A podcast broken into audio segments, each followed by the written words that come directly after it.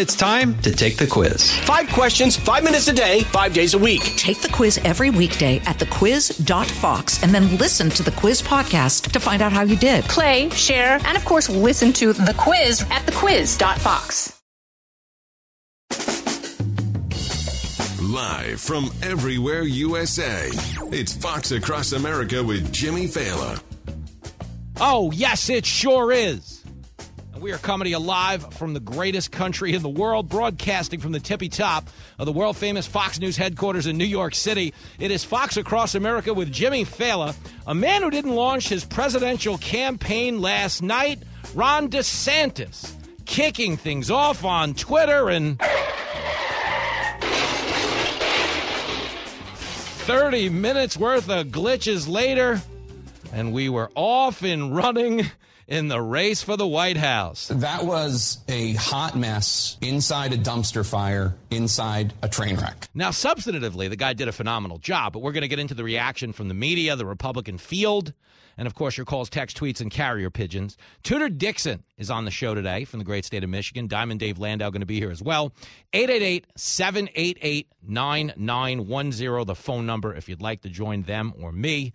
You know, the rule on the show is the same one every day. You can sing along at home or in the prison bunk, wherever the hell you happen to consume this show. Doesn't matter. Just be a Republican, be a Democrat, just don't be a. Happy Thursday, everybody. Uh, if you watched me on the five yesterday, that was exciting. It's a high honor to fill in on the number one rated show in all the cable news. That's a big deal to a guy who went to community college and drove a taxi and kind of hustled his way up. It's very cool. Um, so thank you for that. If you watched me on Hannity last night, thank you for that as well. Uh, tonight I will be on the Ingraham Angle at 10 o'clock on the East Coast, and I will also be on with Kennedy in the 7 o'clock hour on Fox Business. Right now, of course, I am here with you. Uh, where I don't have any clips to play you, any video clips to post on the website of what DeSantis did last night during his launch. That was embarrassing. Uh, listen, I'm just going to give you some objective criticism and some fair criticism, okay? Ron DeSantis is obviously not in charge of tech support over at Twitter. You know, that wasn't his job to make sure the servers were up and running and everything in between. That was Elon Musk's job. He and his people were in charge of maintaining the servers. You gotta do better than that. One would think. Uh, but where it does reflect on DeSantis in a small way is this was the biggest political event of his life, and he chose to roll it out on an untested, unproven medium. That's. Use your common sense. One would think. Now, understand, he was going for something there. He was trying to take his message directly to the people, running an end around the mainstream media. And for that, I think he should be praised. Uh, and to be clear, it didn't like lose him the nomination. It's not over now. It's not like so drastic. There's no recovering. Uh, but the point is, it wasn't good. Okay. Not the end of the world because nobody knew how to find Twitter Spaces which is the streaming service on Twitter that he was broadcasting from. But that is also why I think it was a bit of a dumb move is we waited a year for this announcement and then he had it on a thing nobody knew what it was. I think he's got a point. Okay, like I was sitting here last night uh, after I got off the five, okay, at six o'clock, we're getting ready to watch the announcement. And I'm literally on a floor with people who are producing live television, meaning sending signals up to satellites, cutting live video of breaking news, miking guests, tuning into remote guests, and they themselves are standing around with me going, How do we get this thing to play? That can't be good. So, in that regard, uh, it was not an effective use of the platform this guy has rightfully earned. He's the top raising. Uh, he's the top fundraiser right now in the Republican Party. He's got the most popular state in the country in terms of viability. It's got the lowest unemployment rate, lowest black unemployment rate, highest rate of tourism. Okay, the schools are thriving, the crime is down, more people are moving to Florida than any other state in the country. DeSantis, by all accounts, would be the favorite in this election. Wrong. Well, it is wrong because in this instance, you've got a former president running for a second term. So DeSantis is going up against, you know, I tell you tell you this about Donald Trump all, all the time. You could like Trump, you could hate Trump, okay, but he is a known commodity. He's a former president. He's been a celebrity in the public eye for 30 years. And when you get in the ring with him, okay, he is fighting in a very unconventional style. He's funny. He's got a sheer force of will, of personality that gets him out of a lot of trouble. I've always said, you know, Trump is like Batman. Every time you open up a newspaper and you're like, oh, they got Batman now. He's pinned to the wheel of death. He ain't getting out of this one. And he does. He turns a lot of his negatives into positives. When he did that CNN town hall and they confronted him on the E. Jean Carroll lawsuit, he got laughs, called her a crazy person, made fun of him when they confronted him about the government or the border or any of his policy differences with Biden. He got laughs, made fun of them. Okay, but again, to the viewer, to the consumer, they were made to see his weaknesses as strengths. Trump is good at this, you guys. He's really good at this. And you need to understand, you could hate him with all the fiber in your being. Speaking to you as like a sports fan, the fact that he won the presidency is probably considered the greatest athletic achievement we've ever seen because in doing so, he had to not only beat, obviously, the political establishment, the Obamas, he had to get through the Bushes in this particular one because he had Jeb Bush on the ticket.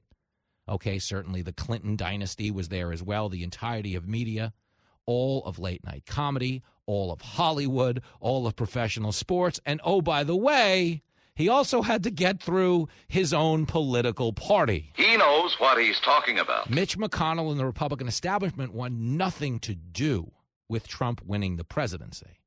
And he went out and he won it anyway. they then staged a soft coup to get him out of office. It was called the Mueller probe. We now know through the findings in the Durham report. We have now confirmed what we knew to be true for the better part of the last three years is that the entire Russia collusion hoax, which was an actual hoax, okay? It was made up by these sick people. It's made up, okay? Opposition research bought and paid for by the Clinton campaign and then strategically leaked to the media like it was a bombshell discovery. That's just how white folks will do you. That's how they did them. And they wound up losing anyway. So you understand, Trump has overcome a lot. A lot of people saw him get impeached right through it. Got impeached a second time, right through it. He's still the, the he's still the favorite. January 6th, he's still the favorite. Okay, he was just found criminally li- criminally liable, civilly liable in the E. Jean Carroll suit. His poll numbers didn't dip a bit. Okay, there's a real rally around the flag mentality when it comes to Trump right now because people realize, okay, they're not just persecuting Trump, but they're persecuting everybody who supports him. So, in that regard, Trump has a base. Is it enough to win the general election right now as presently constituted? The answer would be no. No. He act right now he would not win the general election because you got to peel off independents. You've got to peel off a percentage of Democrats. And so many of these people are already hardened in their perception of Donald Trump, regardless of the job that Joe Biden has done inside the White House. Biden sucks. Oh, he's terrible. He's governing like the worst president we've ever seen. But seriously, I don't. You couldn't name one in our lifetime that opened the border, got inflation to a forty-year high, watched the schools fail, and stood in the way of actually improving them. Decimated our domestic energy production, outsourced everything to China in the name of cleaning up the environment, despite the fact that China is the biggest polluter in the world by a margin of five. Do you understand? We're trying to quit smoking. We're buying the patch off a guy who's got a cigar in each hand. That's China. Okay, they're not playing along with any of this environmental garbage, but they're happy to sell us the infrastructure. They own 70% of the lithium ion batteries that it'll take to power, power those EVs. Okay, so they're making money off of our quest to clean up the world as they continue to pollute it. Ergo, okay, nothing we're doing will ever have an impact. We share the planet, it's a swimming pool. Okay, all we're doing when it comes to environmentalism is down in our end, we've created a no peeing section in the pool. But guess what? If they're peeing in the rest of it, it's going to make its way into ours. So you understand, Joe Biden's the worst president I've ever seen. And I'm not saying that as a Republican or a Fox News strongman. I'm saying that as an objective American who roots for the president no matter who it is. Okay? I am a guy who roots for America. Okay, I'm a conservative, unapologetically so, but I don't do a conservative talk show. I don't get on the air and hope that at the end of the day I'm like, well, did anyone else register to vote for us? And I don't care. That's not my job. I'm just here to talk to you, share my opinions. Okay, my opinion is that we're failing the country as a whole by being as, as devoted to our parties as we are. We've gotten so hyper partisan that oftentimes we're overlooking the best interest of our country. Okay, that's how Biden got elected. Trump was consequentially a good president. We didn't like the messaging, we didn't like the behavior, but the point is the economy was better, the border was better. You understand? Okay, we were energy independent. These were good things that drove down cost. You didn't have to deal with inflation. You didn't have to deal with record levels of fentanyl poisoning deaths, and you didn't have to deal with people quitting the police force because they didn't feel supported by the guy in the Oval Office. Okay? It's a bad America right now. And DeSantis wants to be the guy to take it over and turn this bus around. I'm just telling you, talking strategically. He didn't lose the election last night okay but it's a it's it's it's a rollout that you waited a year for and the media now has the upper hand of saying it sucked. It wasn't good. It was a failure. It was an embarrassment. It was a glitch. I promise you that's the headline. Okay? Going on to twitter which you know might be cool and hip but direct to the consumer. The problem is everybody on that twitter uh, last night was somebody who already supported DeSantis or hates him because they like Trump, but the point is they work in politics. The audience for that stream, you'll hear numbers, oh, 2 million, 3 million. Yeah, it's people that are on Twitter. Okay, but Twitter's not the real world. Okay, if you were on Twitter after that announcement last night, half of the people said, well, the glitch cost him the election. It's over. The other half said, well, he did so well after the glitch. He's officially won the election. What do both of those things have in common? Neither of them are correct. Twitter is an echo chamber okay, where people are rewarded for their confirmation biases. You figure out who agrees with you, you tweet things they'll like, they give you a little d- digital dopamine. You get a little like, you can shoot it up right from your phone. Oh, it's so good, honey. Not now, I'm fixing on Twitter. Okay, so it was a very, you know, one note audience. And you don't get the video clips bouncing around the internet of him being cheered on by an enthusiastic crowd. You don't get that air of inevitability that they were trying to project. So you get Trump bashing the launch now, you get the media bashing the launch. Joe Biden, 20 minutes into the glitch, they posted on Twitter their fundraising page and said, This link works. it actually is a good troll by them. I hate everything the Biden administration's doing, but it's a good troll. Biden, you know, DeSantis came out of the gate as good as he was. He was on with Trey Gowdy last night.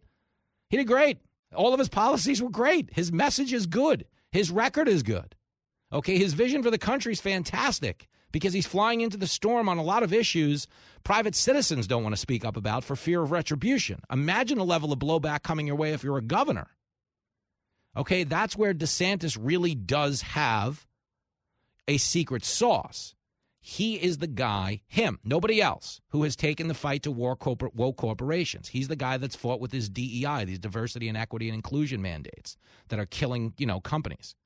Okay, he's the guy that stood in the way of people indoctrinating students in kindergarten with gender ideology as opposed to just teaching them to read or write. Okay, a lot of people, okay, namely parents, agree with his positions. Do a lot of these people want to speak up for those positions in public? The answer would be no. No, but they can vote in private for them. Okay, according to polling, the Parental Rights and Education Act has the support of about 82% of parents, which means DeSantis is leading the league in positions, okay, that people agree with but don't want to talk about. It's hard to quantify that in polling. Okay, but the guy has a good message. He has a very viable campaign and there's no reason that we should be, you know, discounting him. I just, you know, speaking objectively, I just didn't like the launch. Okay, it sounded like a boring talk radio interview because they were kind of flat. They were a little monotone, not a lot of laughs. Like you listen to this show, it's a pretty jazzy show. Okay, the guests are animated, they're funny, they take shots at me, there's toys in the studio, and we're giving you all the substance in the world. We're just giving it to you in a way that doesn't make you fall asleep behind the wheel. You know, that last night would have really benefited from a cheering crowd because when a politician speaks to you in plain talking points, even if you agree with every one of them, it's boring. You know, when you get a crowd cheering and interrupting him and you have some spontaneous moments of laughter, you're like, oh, this is a good thing. This is goodwill. Okay, they didn't have that last night. Okay. And, you know, to be honest with you, the thing I thought was the weakest of all was that he shared it with Elon Musk. I got nothing against Elon Musk. He retweets my stuff from time to time on Twitter. He's Elon Musk. I mean, the, the fact that he's fighting for free speech alone, I think, is commendable. He's one of the few people in the country still willing left to do it. So believe me, I am all in in my support for Elon Musk and his agenda. But if your goal is Ron DeSantis, you know, the never back down super PAC, I'm the guy that's going to turn this bus around, I don't know that your campaign launch should be shared with anybody. You know, if you want to beat the man, you got to be the man. You know what I mean? And they say it the other way around. If you want to be the man, you got to beat the man. The point is, DeSantis looked like a tag team partner last night. He didn't look like the next leader of the free world. Okay, so it's not, you know, the end of his campaign. Uh, and I am absolutely not saying he can't win. Okay, but if he does pull this off, it will be on the heels of one of the most inept campaign launches that I have ever seen. Bingo. The show that connects you to people in high places. It's like the most important man in the world standing here, and you got a conversation going with each other. Fox Across America with Jimmy Failla. The Will Cain Show is now dropping five episodes a week. Join Fox and Friends weekend host Will Cain as he tackles the latest headlines from his unique perspective, along with thought provoking interviews with leading figures and live calls from viewers and listeners. Listen wherever you download your favorite podcasts.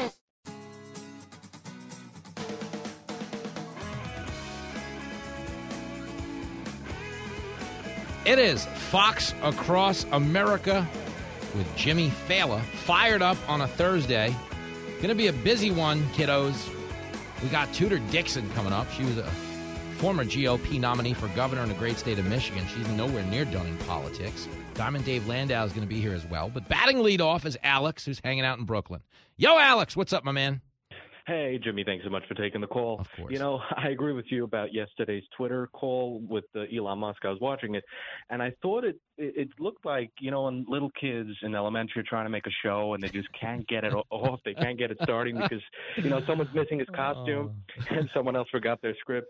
That's what it sounded like. And Spinal Tap. There's a scene in Spinal Tap where they can't find the stage and they keep going rock and roll, and then they realize they're walking into the closet, and then they turn, they go to the other. Yep, same thing. And Look I also bad. think you know taking Elon Musk for for a conversation when you're announcing is like is is not very good because he's a good guy, but he's just a little awkward. He's not that enthusiasm guy when you want to get the enthusiasm going.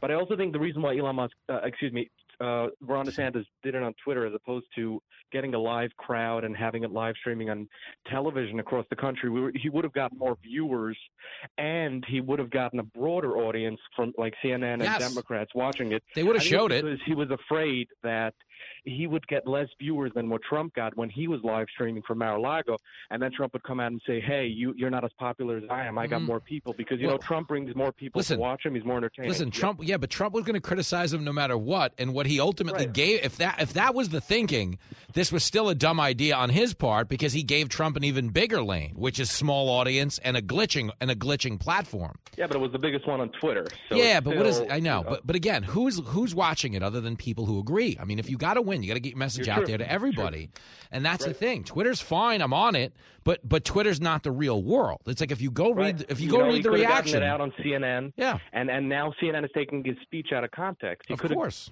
spoken to the viewers and given them his message straight out there. I'm telling you, Yep, they were they were too stupid. cute. They were too cute by half. What happens is, you know, you know they say in like Bull Durham, they tell him see the ball, hit the ball. You know, you're not supposed to think too much. Paralysis from Mm-hmm. analysis.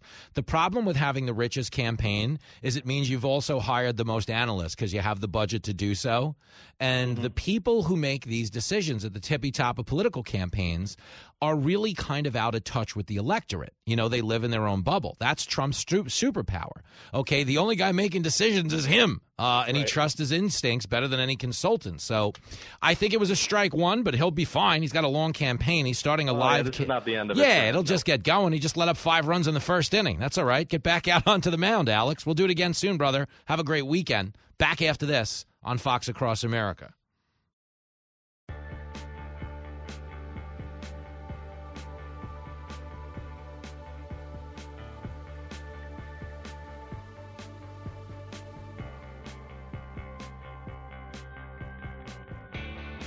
There is no substitute for victory. We must end the culture of losing that has infected the Republican Party in recent years. The tired dogmas of the past are inadequate for a vibrant future. We must look forward, not backwards. We need the courage to lead, and we must have the strength to win. No, that wasn't a voicemail left on your answering machine or your cell phone. That was a rollout of the number one financed presidential campaign in the country right now. Did it do the trick? Not even close. Listen, I'm not doing the bag on DeSantis hour. I think the guy has a great shot. But as a person who gets on the radio every day and gives you my honest opinion, man, I, I was let down by it. I got to tell you, I really was. And they're bragging today 3.1 million people tuned into one part of the stream. Okay, the peak listenership for that stream was 300,000 people. 300,000. So, yes, 3 million people tuned in at one point or another. But what did they all have in common? They couldn't hear anything. the thing is being defined by the glitch. And again, substantively, he did a good job. But whoever came up with this idea was stupid. This was a stupid move. It doesn't mean he'd be a stupid president. It doesn't mean he can't win the election. I promise you it was a stupid move. And there's no way you can tell me, well, was it not for the glitch? Okay, fine. Was it not for the glitch? But the point is, you didn't factor that in. Okay, if this happens on TV, every channel covers it. Every news network covers it, whether they agree with DeSantis or not, which means he has an opportunity to get his message to the people he needs to win the general. The general means Democrats, the general means independents. You cannot win this election with Republicans alone, which is why Trump is such a liability to the party right now. There's a slob. There's a real slob. No, I'm not a, well, I am a slob. He's got me there. But the point is, you need to court some of the other side. And doing this on Twitter in a way in which we didn't even know the broadcast infrastructure was there. Folks, you've never seen every TV network in the country fail at the same time so your campaign launch gets botched. Okay, whoever came up with this plan, this was a I promise it was a dopey move. You might have thought it was cool. I'm going right to the consumer. Woo! Okay, well instead you went right to nobody. If 3 million people watched and the peak audience was 300,000, just do the basic math. That means the average person watched for about seven minutes, and that's all they could take. Okay, does that sound like an exciting rollout that's going to galvanize the masses? They got to do better. Okay, this is not the cheer on the Republicans radio hour. I don't owe them that. I don't care, man. I do not forget it. I'm going to go home and throw a football with Lincoln, watch a little TV with Jenny when I get done on the Ingraham angle tonight. I don't care okay, care about the country, but I'm not just going to sit here and fangirl for candidates. No way.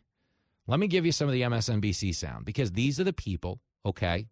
For whatever we think of them, I think they suck. I think NBC, MSNBC is well dressed group therapy for self hating white people. That's what I think it is. But in order to win the general election, you have to wind up peeling a few of them off. There are objective people watching those channels that just happen to hold different political viewpoints than you do and I do. Okay, vast majority of them nuts, self-hating white liberals on the coast. That's the vast majority of MSNBC's audience. Vast majority. But there are objective people watching them that just lean moderately to the left and want to get that left wing view, viewpoint distilled to them. Left wing viewpoint. Do you speak uh, any English? From time to time, I do. Okay. Here is John Heilemann just telling you the truth about the contrast between the DeSantis rollout and the Trump rollout. Okay. Here it is, clip eight. Donald Trump, for all the criticism that, and all the terrible things that he said when he got down to the end of that escalator in 2016, right. people t- still talk about it today. Donald Trump coming down the escalator in, in, Trump Tower, he made an iconic moment for himself. And uh, part of the reason I was, I was trying to remember, Bill Clinton announced also announced the old State House in, in October of 1991 in Little Rock, a thing that, again, was in campaign ads for all of 1992. Can you win without a great launch? You can. But you have, you have a, there's a free throw here. And you have all the time in the world, as Ron DeSantis has, to set this up and get it right. And they blew it in yeah. that sense. A missed opportunity. And I will say, having come at the end of all of the flubs over the last, in the pre campaign, all the things they've screwed up in the last two or three months, it is creating this question, which you never want to face if you're a presidential candidate, which is the filter, us, the media, and people in the political world looking at you going, hey, uh, can anybody here play this game? That's not the way you want people yeah. to be greeting your entrance into the race. Mm. So, again, DeSantis makes a lot of great substantive points. I'm going to play some of them for you. But this, it was just a botch. I'm not telling you it's the end. I'm not telling you Republicans lost. I'm just telling you, okay, our job in the media is to speak honestly, share honest opinions about the people in power or the people who aspire to be in power.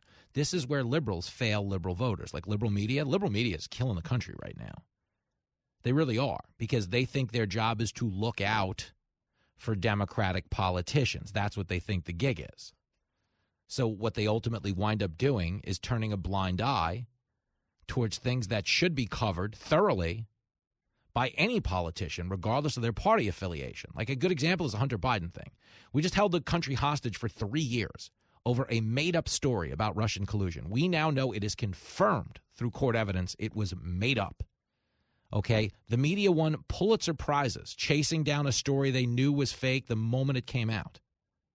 But you get a story like the Hunter Biden laptop story, where we now know for real, conclusively, that it is real, that it does show Hunter selling influence in our government, that it does show the allegation that Hunter's business partners were funneling money to Joe, and no one in the media is touching it. Journalism in this country is dead and buried. It really is, because understand that's the kind of story where you chase it down, win, lose, or draw. Okay, the gravity of the potential that a United States president is engaged in an influence peddling scheme with a foreign entity would win you every journalism prize known to man if, in fact, you were a journalist. But we don't have journalists, we have activists masquerading as journalists. That's why I don't read the newspaper, because it's garbage. And the editor that let it come out is garbage. But it doesn't mean I don't have to do my job and pull punch, you know, and be honest with you. I don't have to pull punches. Well, he's a Republican. I'm not I'm not here to get him elected, dude. It's not how this works.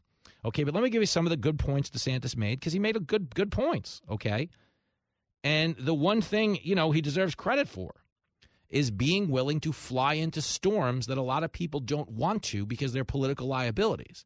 Now, again, that's a Trump strength as well. Trump won office and went to work on securing the border, went to work on delivering for the country on immigration, something that every single politician who has run for the presidency in the last 40 years has promised to do. But the minute they get into office, they don't go near it. They're like, I don't want to deal with that. Immigration's a hotbed. I'm not touching that one. What are you, nuts? But they'll all campaign on it. But here is DeSantis talking about some of the things he has done. Uh, I found the fight with Disney to be interesting. Let me give you that. Clip four.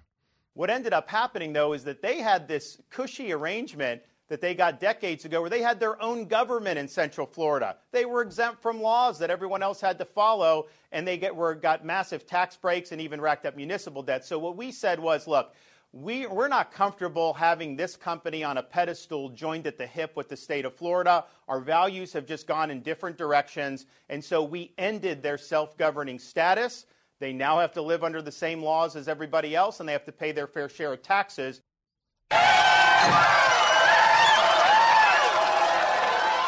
And that's the kind of thing, yes, if you said it in front of a crowd of 5,000 people, you would have got cheers and you would have got a great video and a great soundbite and it would have made sense to independents and moderates that said, yeah, why are we giving away the store to Disney while they force their ideology down our throat? You see, what the left is getting away with right now by making conservatives communicate in a vacuum is the never ending mischaracterization of our positions.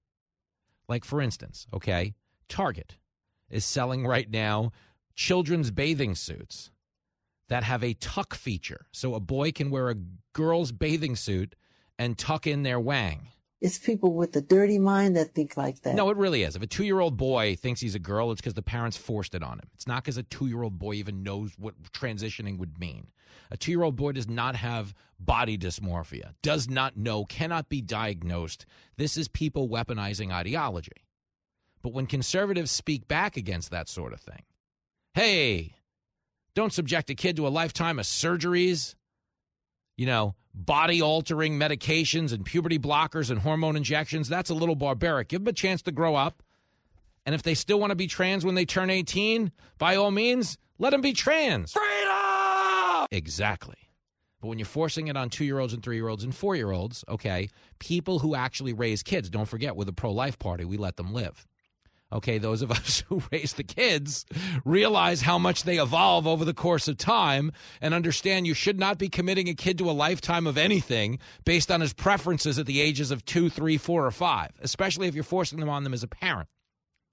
But what the Democrats have successfully done is they said, oh, the Republicans are boycotting Target because they support Pride Month. That is a fact check false. No, it is not anti pride to say don't cut a kid's junk off. Okay, it's actually just pro kid. It's not anti pride to say men can't have babies, it's just pro women. Okay, but they mischaracterize our positions. What the Democrats are doing with DeSantis, Trump's doing this a little bit too, is when it comes to his fight with Disney, understand Disney getting special tax breaks from you, the American tax-paying citizen, special subsidies from you, the American tax-paying citizen, and still charging you $130 to get into the park while they lecture you about inclusion. Yo, if you really want to make the park more inclusive, don't work on the pronouns, work on the prices. Now listen, little boy. I'm just saying. Okay, there's a lot more people getting kept out of the park by the prices than the pronouns. But the fact that DeSantis was willing to take that fight to them, knowing full well they're criticizing him for banning gay people, knowing full well he didn't ban gay people. The Parental Rights and Education Bill doesn't even mention the word gay once in its six pages. But understand, Disney, as they wage this war against DeSantis, gobble up your tax dollars and force their ideology down the throats of their customers, Disney is doing business in 12 countries that criminalize gay activity. So I guess we have some issues. On the mainstream level, they don't. That's the point because the media gets away with mischaracterizing DeSantis' position as, ah, oh, he's banning gay people and he's fighting with Mickey Mouse. What kind of maniac would fight with Mickey Mouse? Now, is he actually in a fight with Mickey Mouse? The answer would be no. Of course not. And he didn't ban gay people either. But that's where the media gets away with mischaracterizing conservative viewpoints because we're not communicating across the aisle. I promise you, by accident, I create more conservatives than the people trying to do it on purpose. Because I'm just having a good faith discussion with you, and you probably agree with most of my points because they're not political points, they're common sense points. You know, I'm just a dude. I got nothing. I got a wife and a kid and a bunch of bills, an Xbox I want to play, a cigar I want to smoke. That's all I got. A bottle of Michter's whiskey that I can't wait to get my hands on this weekend. Fat, drunk, and stupid is no way to go through life, son. But the point, well, it's been a fabulous way for me to go through life. But the point is, okay, DeSantis is taking a lot of commendable positions. Okay, but you need to get those positions out to persuadable voters. That's why I was disappointed with what they did on Twitter because you're just you you know you talk about preaching to the choir, but that's what they did. They're like, ah, and then he raised a million dollars in small donations after the hit. Great, okay, he was going to raise that money anyway. And who did it come in from? Not people who suddenly changed their viewpoints, but people that were already on board with what he was going to do. That is correct. Now here's Trump, though.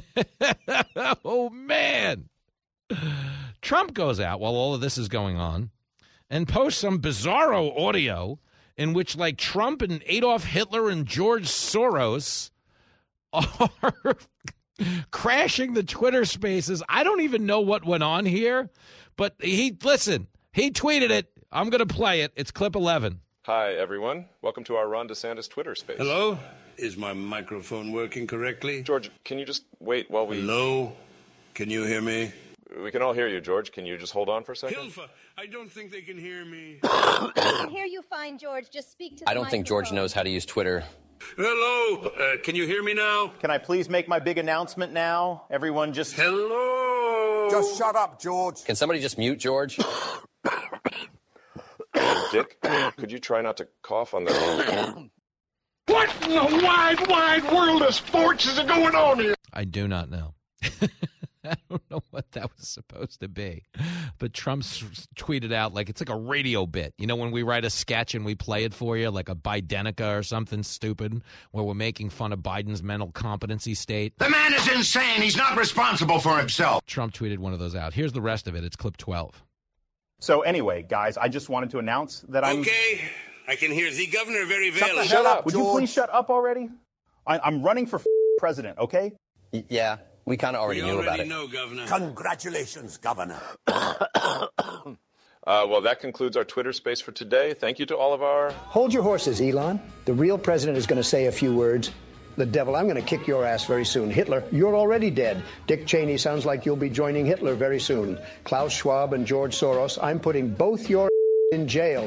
And Ron DeSanctimonious can kiss my big, beautiful 2024 presidential Trump 2024, baby. Let's go. Now, I'm just laughing because I don't even know what to make of it. It's insane. But that's the portion of this sort of thing that really makes Trump as potent of a force as he is. Okay. Big liability in the general. But right now, Ron DeSantis isn't running in the general. He's running in the Republican primary, and he's getting in the ring with the most fierce political power puncher we've ever seen. The point I'm trying to make, DeSantis, is if you want to win this thing, it's time for you and that $200 million pile of consultant money to get your acts together. What can I tell you, kid? You're right. When you're right, you're right. You're right. You're listening to Fox Across America with Jimmy Failla. That's my name. Don't wear it out.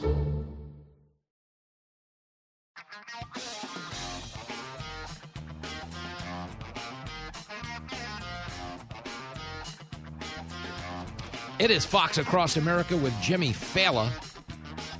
Heading down to Knoxville, Tennessee now, where Michael's on the line. Yo, Michael! Yo, Jimmy, a little Hall and Oates action, fantastic. so great to talk to you, my man. My man. Uh, well, in the words of Hall and Oates, can you go for that when it comes to the DeSantis launch? Well, look, I, I agree it was less than perfect, but look, don't you imagine the DeSantis camp said, you know, if this works, this is leading edge Twitter. This isn't old Twitter. This is new Twitter. And you know, they gambled and they came up snake eyes. So I gotta, I gotta say, you know, I wish it had worked. It didn't, but I gotta give it to them. At least they tried something out of the box. You know what I'm saying? Yep. No, 100%. Like that, it's funny because I tweeted something like that earlier in the day is that, you know, they rolled the dice, didn't quite get the return they wanted. But the fact that he's willing to sit up there and take an hour of unscripted questions is a lot more than you can say for the guy he's running against, you know? And at the end oh, of the oh, day, that's what this is going to come down to. Absolutely. What did they do? Let's see. They released a video, gave Biden some pudding, and sent him to bed early. I mean, it's going to be another basement campaign. They're nervous. Yep. Are you glitching? Who the hell? You glitched out. Who's in charge of your phone signal? Elon Musk? What's going on here, Michael? I'm kidding. You're the oh, man. sorry. I'm driving down 75, bro. I love it. I love it. We'll keep on trucking, brother man. We'll do it again really soon. Great points as always. God bless you, Jimmy. You're the- Thank you. There he goes. Michael ripping it up on Route 75. Boy, do I know that feeling. Uh, we're back in the next hour. Tudor Dixon's going to be in the house. Rumors of a Johnny Joey Jones sighting as well. Live from everywhere USA, it's Fox Across America with Jimmy Failla. Oh, there it is. And we are back in action. And we are stacking the radio deck in this hour. Tudor Dixon's coming by. She was a Republican nominee for governor in the great state of Michigan. We're also going to have Johnny Joey Jones singing backup, Diamond Dave Landau around the corner. And we'll also get to your calls, text, tweets, carrier pigeons, even smoke signals. Elizabeth Warren might be listening. You never know how they're going to communicate with you on the show. But the point is, it is Fox Across America with Jimmy Failla, and everybody is welcome regardless of their political ideology. I don't care where you come from. I don't care what color you are. I don't care how smart you are. I don't care how dumb you are. No, ma'am. Clearly, we don't care how smart or dumb you are, just based on this next caller alone. I'm kidding. We love Barry, and he joins us now from Los Angeles. Barry. Oh, nice, Jimmy. Um, One shot at so, you. uh, by the way, first of all, I want to give a shout out to what Tom Shillue said on Gutfeld uh, last week. I- Mm. I, know you have some association with Gutfeld because he made the comment how Trump had a bad week because Trump was going to the left of DeSantis, which Mhm. I totally agree, agree with. Mhm. Um, uh, in regard to DeSantis, um, my problem with DeSantis had nothing to do with yesterday. It has to do with the timing of all this and all the crap that he's done the last four months. What the hell was he doing in Asia as the governor of Florida? Mhm. Like, Well- declare. Okay. I mean, you know, going back to the, you know, uh, Trump going to the left of DeSantis. I don't like that Trump criticized him for going after Disney. However, I'm going to criticize DeSantis now because it doesn't really look good that you started this fight with Disney, then you went off to Asia to do something else, and you come back and just Disney says that they're pulling 2,000 jobs that Yeah. they were going to create. hmm That's my that's my biggest problem with DeSantis. Well, here's the thing. Okay, I didn't like the rollout. And I like I like DeSantis. Okay. I'm not an anti-DeSantis yeah, yeah. guy. No, I like the rollout. Um, the, the reason he's over in Japan is like one of these things when you're running to be president, they try to meet with as many world leaders as they can because it kind of credentials them and normalizes the idea that they can handle those types of high level talks. Uh, you know, you, it's it's listen, it's not unique to him. That's not unique to anybody who runs for president tries to do stuff like right, that. uh, right. But- But, so I yeah, get but that. It, it is it is unique to somebody who started a fight with a multi. Well, it doesn't mean he gave up the fight. Num- it doesn't mean he gave up the fight. Number one. Number two, understand this. I don't like the government bullying the private sector, but that's the reality. Like if you look at auto manufacturers right now, the government is forcing them to make cars they don't even want to make. No, You know, I like I like I know. I'm I'm all for him going after Disney. I'm Mhm. all for that. But don't leave in the middle of the fight. Well, he didn't listen. He's I'm back. sorry. It's not. He didn't leave in the middle. It's not a boxing match, Barry. Where there's like one guy comes out of the corner and has to punch air now while he's gone. You can still maneuver. You still communicate with your staff. When when you when, when you're over it. when What happened over while he was gone? Did when- when Disney he- take over the state? No, but they pulled 2,000 jobs right when he got back. Yes, but can I tell you something about the citizens of Florida? They're happy about that because they feel like their state is overcrowded because it's become so popular. And the last thing they want in Florida is another 2,000 people moving in that hold the values of the state of California. So that's not like locally, DeSantis's po- popularity has only gotten higher in the aftermath of the Disney skirmish because the people that are directly impacted by it like his position. They don't want Disney trampling them. But I get, listen, your your your opinion still holds value to me because it's your own, and, and, and I want you to feel comfortable expressing No, it. Right. I, again, the, the the bottom line is you're not you- you're the governor of Florida. I mean, you realize he's only four months into his second term as governor of Florida. Yes. You know, and that's my, my biggest problem with Trump going after DeSantis is from day one, Trump should have just said, "Look, I voted for you to be my governor for four years. What the hell's going on?" Yeah, but they, End again, story. I know, but it's not because how many guys that are governor run for president? And they do it in the middle of the terms. They do it at the beginning of the terms. He's not doing. This is the thing, Barry. He's not doing anything they- unprecedented. The only thing he did that running for do they do Some- they start running for if, president if that's where the month after they if that's where the election cycle is, but he didn't start running. He waited till the legislative session was over, so he could deliver what he consi- considers to be a successful, you know, series of deliverables for the people. Now, again, I promise you, there's nothing he's doing that's unprecedented. Wh- whether or not the only thing he did that was unprecedented was that dopey Twitter launch. That was dopey. Like I'll give you that. That was I- dopey. I- yeah. Again, I have no problem with that. I, again, uh, my, I, I'm looking at the I'm looking at the man, and it's like you're telling me you're the governor of Florida, then be the governor of Florida until you're running for damn president. Well, he's still the governor of of. Florida. Even right now, he's still being the governor of Florida. Well, I understand that, but it, you know, it, it's I you know I'm I guarantee you everybody in Florida is very happy at what he's done, Mhm. or you know, eighty percent of the people. Mm-hmm. But I bet you there's a, a big chunk of them that aren't real happy that they voted for him for basically to do three months of work. Well, here's the thing: he's not going to he's not going to do just three months of work. He would uh, ostensibly be the governor until a potential swearing in, which wouldn't occur until 2025. Barry. So yes, you can campaign, but you're still responsible for the you know for the position that you fill. And understand, Uh-huh. just so you do you know, because we're talking about you know whether or not this is a, a normal thing. We've had 18 presidents who were governors at the time they ran for president, who won. I'm not even talking about guys who ran. My guess is the number of guys who ran is probably 30 or 35, but I can tell you 18 off the top of my head, going back to Thomas Jefferson, James Monroe, Martin Van Buren, um, Tyler, Polk, Johnson, Rutherford B. Hayes. Grover Cleveland, technically president twice, was a governor, and you know, so you've got guys. And you have no idea. Number one, you have no idea if they were active governors when they were running. Well, they Number were. two- That's the point. two, every The- okay, the every only guy that who wasn't was Grover guy- Cleveland because he ran non-concurrent.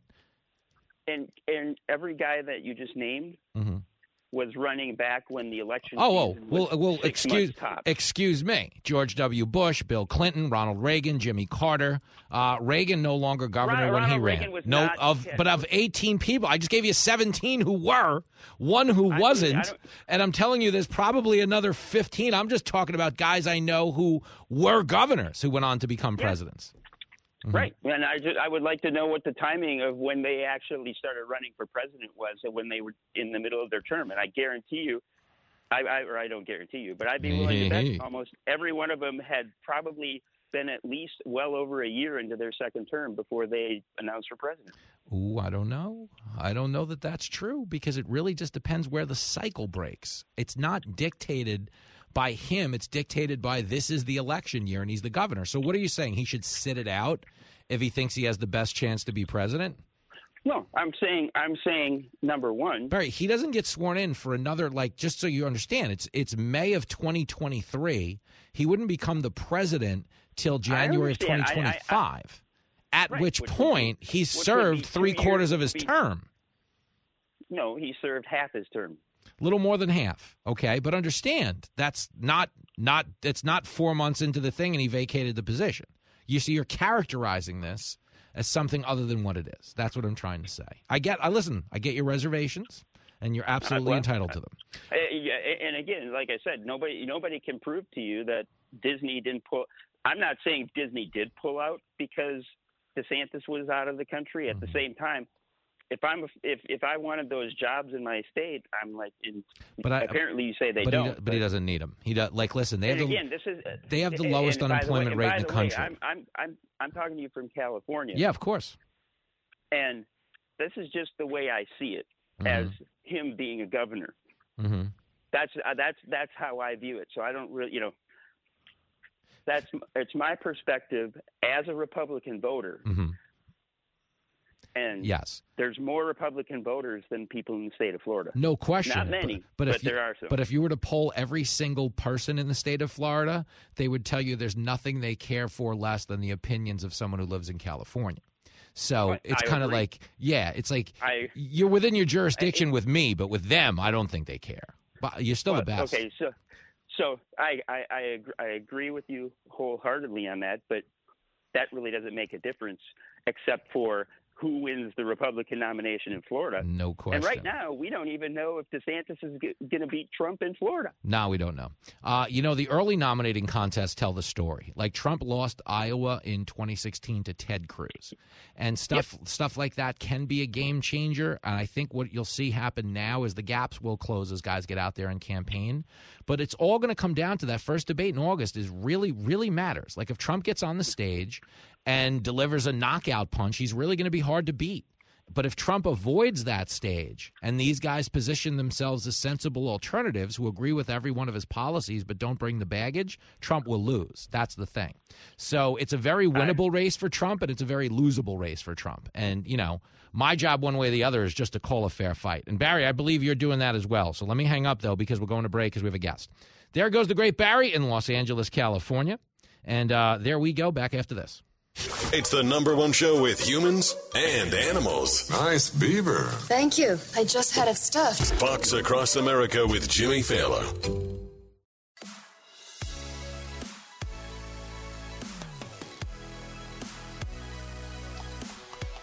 It is Fox Across America, an all around feel good show. People love the vibe. But for all the accolades that come our way, let the record show we do need better security in this studio. Because joining us now, a man who just straight barreled in. He pulled a Kool Aid, roller skated through the wall. Johnny Joey Jones is here. Good to see you, man. Yeah, thanks for having me on. I, I well, I love how I don't know that it's consensual. He's just like, I'm coming on your show, and you're like, honestly, you're the only guy that my audience likes enough that could pull this. There would be questions if we had an unannounced guest and it was anybody but you. But good to see you, man.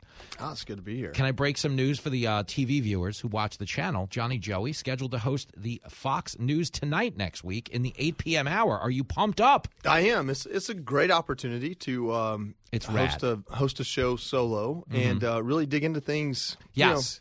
know, Dro- with the shows that we do. Yep. We're sharing our opinion with four or five other people. Yeah, yeah. Or three or four other people. Mhm. And to have the whole hour to really get into stuff that I care about, Yep. I'm excited. Yeah, you're Gladys Knight instead of the Pips. There we go. you're singing "Heard It Through the Grapevine." It's a solo. it's going to be great. But you know the old adage we use a lot. Like even when I when I've gotten to host shows, you drive it like you stole it, baby. That's exactly right. We're gonna have fun with it. That's for sure. I go to a meeting here in an hour or two, and um, yeah, you do, and see what they'll let me get away with. You know, yeah, when you walk in, there's 33 lawyers. You're like, wait, what's, what did I sign up for here? This isn't good. Johnny Joey Jones is in studio. Uh, did you watch the DeSantis uh, rollout, or did you at least try to? Well, you know, I tried to, and uh, no, I was I was otherwise tasked. Well, I thought his best line of the Twitter rollout was, Yeah. I thought that was a solid line. Couldn't hear a lot. Uh, what are you going to do? You know, it wasn't the overwhelming stage performance you're looking for. That's for sure. Yeah. and I I guess we'll find out if that matters to voters. I don't listen. I really don't know that it does in the long run. Where I was criticizing it is as a sports fan. You know, Yeah. the execution of his campaign, because I don't put this on him. They have $200 million, which means a lot of people are getting paid to offer up ideas. What And- kind of yeah. what, what's great about this Twitter announcement with the 40 minute Yeah. stagger is it kind of resembles like his actual announcement. He's Yeah. been announcing he's going to run for two months, and that's kind of how it went, right? It's been going on forever. And we finally got the big moment. and now this is where I would give him credit, though. Okay. He was the one guy who didn't shut down his state forever. So he's not that good on Zoom. You know what I'm saying? If he had locked down longer. He's one of the guys. Yes. I don't think Georgia had any any uh, mask mandates at all. We, Give we- Kemp credit, man. Kemp, did, a- and you look back at the election, and everybody wants to make Trump the center of attention. And I don't mean that like to take away from Trump. They want to make him the center of all failures. They Mm-hmm. Uh-huh. want they want his failure to be, um, a, you know, someone else's success to be his failure. Kemp didn't get elected because he does or doesn't like Trump. Mm-hmm. Yeah. He got elected because of how he handled COVID. Absolutely. He kept the economy open. If you remember, they the media reaction to Kemp was that he was conducting an exercise in human sacrifice. Uh, it's a nice thing about the media is they don't get dramatic at all. no, no, not at all. I mean, from you know, from letting kids go to school, oh, the horror, to um, you know, the the way that Stacey Abrams played uh, the MLB probably went factored a lot into it. I don't know what you know about Georgia. I know you're a sports fan. Yep. But not being a Georgia sports fan, you might not get to celebrate as much as we do. But Hey, with the girl, Braves and the. Bulldogs, we get a lot of championships, and uh, and people care about that. like you're riding high right now. Jimmy, I'm like a duck, man. I wake up in a different world every day. I don't care about the past. Right now, the Georgia Bulldogs are the college football champions. You know what I'm saying? Johnny Joey Jones is in studio riding high. Back to back national championships for the Georgia Bulldogs. and if we were going to go politics, they also just had a midterm election that showed some of the highest voter turnout in the history of the state. This despite the fact that we were told the votes were suppressed. Jim Crow 2.0, or as Joe Biden would say, Jim Eagle. Jim, Jim, Jim Eagle, Eagle. Jim, hold on. Let me play the clip. Jim Crow on steroids, because I want us to speak to this as sports guys. This is Jim Crow on steroids, what they're doing in, in Georgia. So the implication is not that it's just Jim Crow. Okay, it's not Barry Bonds, it's Barry Bonds on steroids. Okay, Jim Crow was bad. This would be worse than Jim Crow, we were told. Are we living in the death of shame? Jimmy, worse than Jim Crow is slavery. Yeah, thank you. You- uh, and, and I don't say that jokingly. No, I of mean, that is the truth. Yes. And to think of a state like Georgia that's known for the likes of Martin Luther King Mm-hmm. and Hank Aaron, um, to, to say that the state has some sort of underlying effort to be Yeah. racist, no. What the state was trying to do was disallow Democrats from having an advantage that was seen in 2020. I think they did a great job at it. I fully supported that law. That's old news, but it's not old news to Democrats because they will take everything they can in this next election because I think the floor is going to get wiped. Yeah, they're in a bad spot right now. Cause, and you can also already tell because a lot of the stuff they aimed at DeSantis yesterday, they aimed at Tim Scott the day before. I got to tell you, the white supremacist thing, it was already losing its bite, but it's really not effective on a black senator. I got to be honest. It, not only is it not effective, it's just absolutely disgusting. Yeah. To tell a man who's done as much as he has in his life, politics notwithstanding, Mm-hmm. that he doesn't have the faculty to understand things himself. I mean, Mhm. remember way back when it was mansplaining? They can't say that anymore Yeah, yeah. because what's a man? uh, but way back when it was mansplaining, when when the feminists were really mad that, that a man would say, "Well, when you when you drive, you need to turn your blinker on" or something like that. Yeah, You know, uh, now it's what are they? They're race splaining. Yeah. You know, I don't understand it. What a dumb time to be alive, Johnny Joey. Johnny Joey. Jones in studio came right into the room like Kool Aid. We're having a nice time. We're talking about the country. He's hosting Fox News tonight next week at 8 p.m. Uh, assuming we get through the Memorial Day weekend in one piece. Um, one thing I will ask you about the Tim Scott nomination, and this has been a point of controversy on the show. Tim Scott does say that Rocky 3 is the best Rocky. That's the Mm. one where he fights Clubber Lang, Mr. T, and fights Hulk Hogan, which is pretty theatrical. But can a guy make it to the White House if he says it's not the Rocky where we beat the Russian? Yeah, Will I he guess, be accused of collusion for not supporting the defeat of a Russian? number one, Rocky One is the best Rocky. Wow. No, no, no way around it.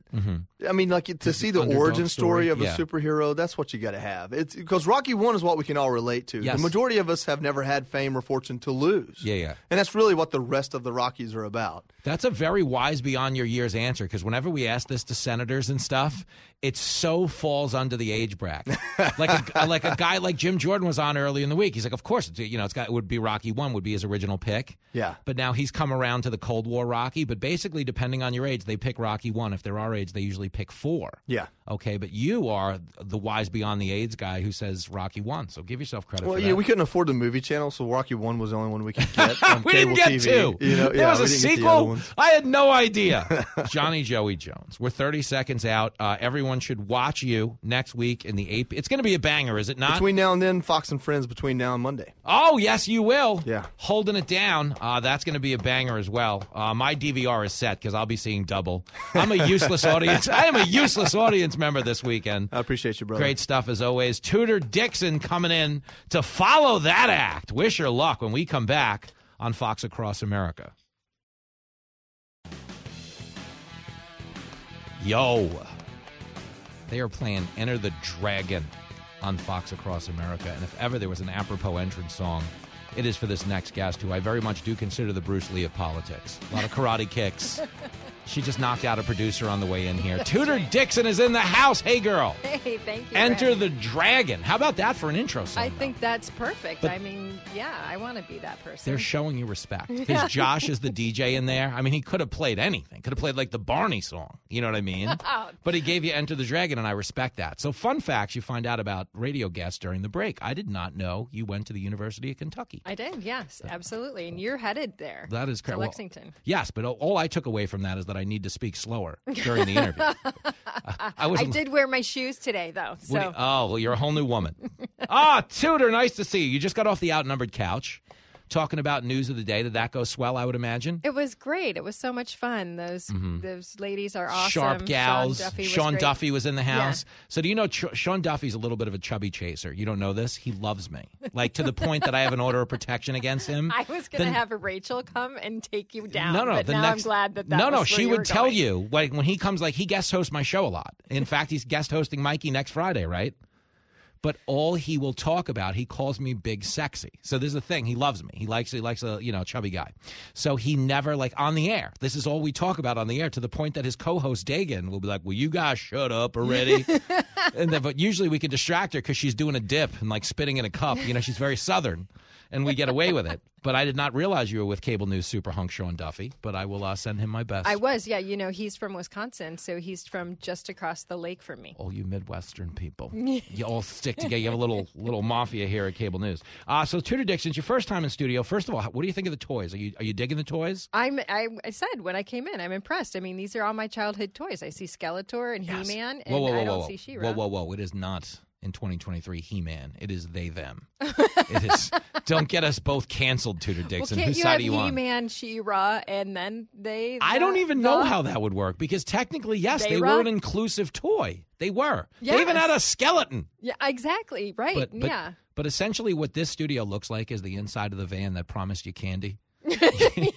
it does. does. We got toys and candy in here. Come into I- Fox Across America, There kid. was that. There was that feeling that you have when you're a kid and you see something suspicious. When I walked in, that feeling came over me again. I was like, I'm not sure I'm safe here. oh, you know, it's Tudor Dixon is in studio right now. We're questioning her judgment for being here. But my favorite story about everything in here is you see that cannonball over there? Yes. So we have a phenomenal affiliate in East Texas called KTBB. They're based in Tyler, Texas. Some of the best humans you'll ever meet. But you know those Texans that are too nice? So they don't know the difference between hospitality and a hazing ritual. I always I've said this about them on the air a thousand times. They don't know how to like give you a plate of food, but they know how to give you seventy one plates of Yeah, food. Like right, right. they were literally shooting spare ribs at my car out of a t-shirt gun the last time I was there. I'm like, come on, I gotta leave. Okay. But one of our superstar listeners gifted me that cannonball, okay, from the Civil War. It's a Civil War era cannonball, okay? And everything you need to know about the incompetency of government can be summed up by the following, okay? I'm flying home from Texas. This is in Jenny Failla, my wife's bag, okay? and I throw it in the bag. And of course, we get stopped by TSA. What do they do?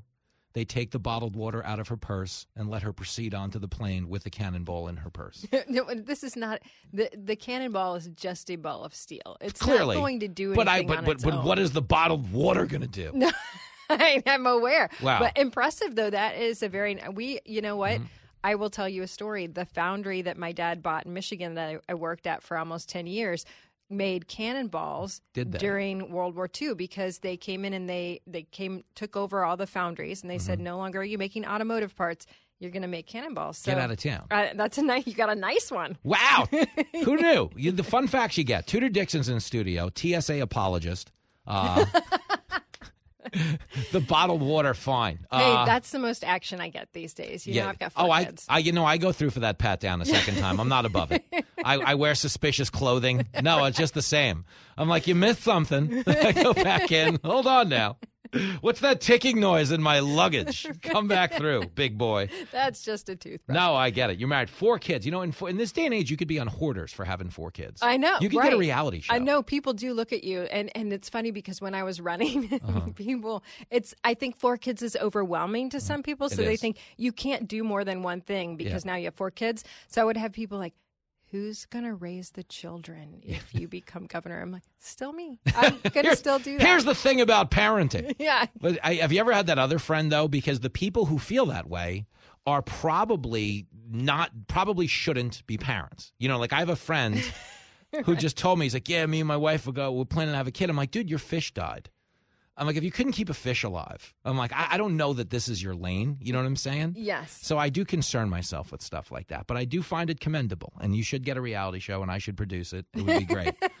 Keeping up with the Dixons, you're just making All cannonballs. Oh, girls. There's a lot of drama. It is good for TV. The drama. Yes. It is not. My husband doesn't understand it at all. No, no, He- it's yeah. He's he is outnumbered. You were just on. you were outnumbered for an hour. He's outnumbered seven days a week. I know. I'm like, this is my life watching him outnumbered. You were right at home. You were in the majority. Tudor Dixon. My goodness. Well, I would imagine you hit all the hot topics today on Outnumbered. So let me just skate around the country for a minute. Oh, did you see any of the DeSantis launch, or did you attempt to see any of the DeSantis launch? I couldn't see it because yeah, no. Did you hear any of that old timey radio, that transistor broadcast? I did. I heard some of it. Yes. This is what I think the problem is with being the campaign with the most money. As I think sometimes there's too many consultants. You know, they say like too many chefs in the kitchen. I feel like, you know, it he'll overcome it. It doesn't matter. We won't be talking about it in 3 months. But I still feel like if they had it to do over, they might have did it with some TV cameras instead. You know, when you're going up against someone who can be as cutting as Trump, Yeah, you yeah. don't make mistakes like Thank that. you. And that was that was a huge. But uh, you know, the thing that I said on Outnumbered that shocks me is that the guy who was so anti-screens, we're going to go back in person. We're getting over this COVID thing. Yeah. He announced on a screen that you couldn't even see him. It was weird. And he did it with Elon Musk, which is like, if you're running for president, I don't think you need a co-signer.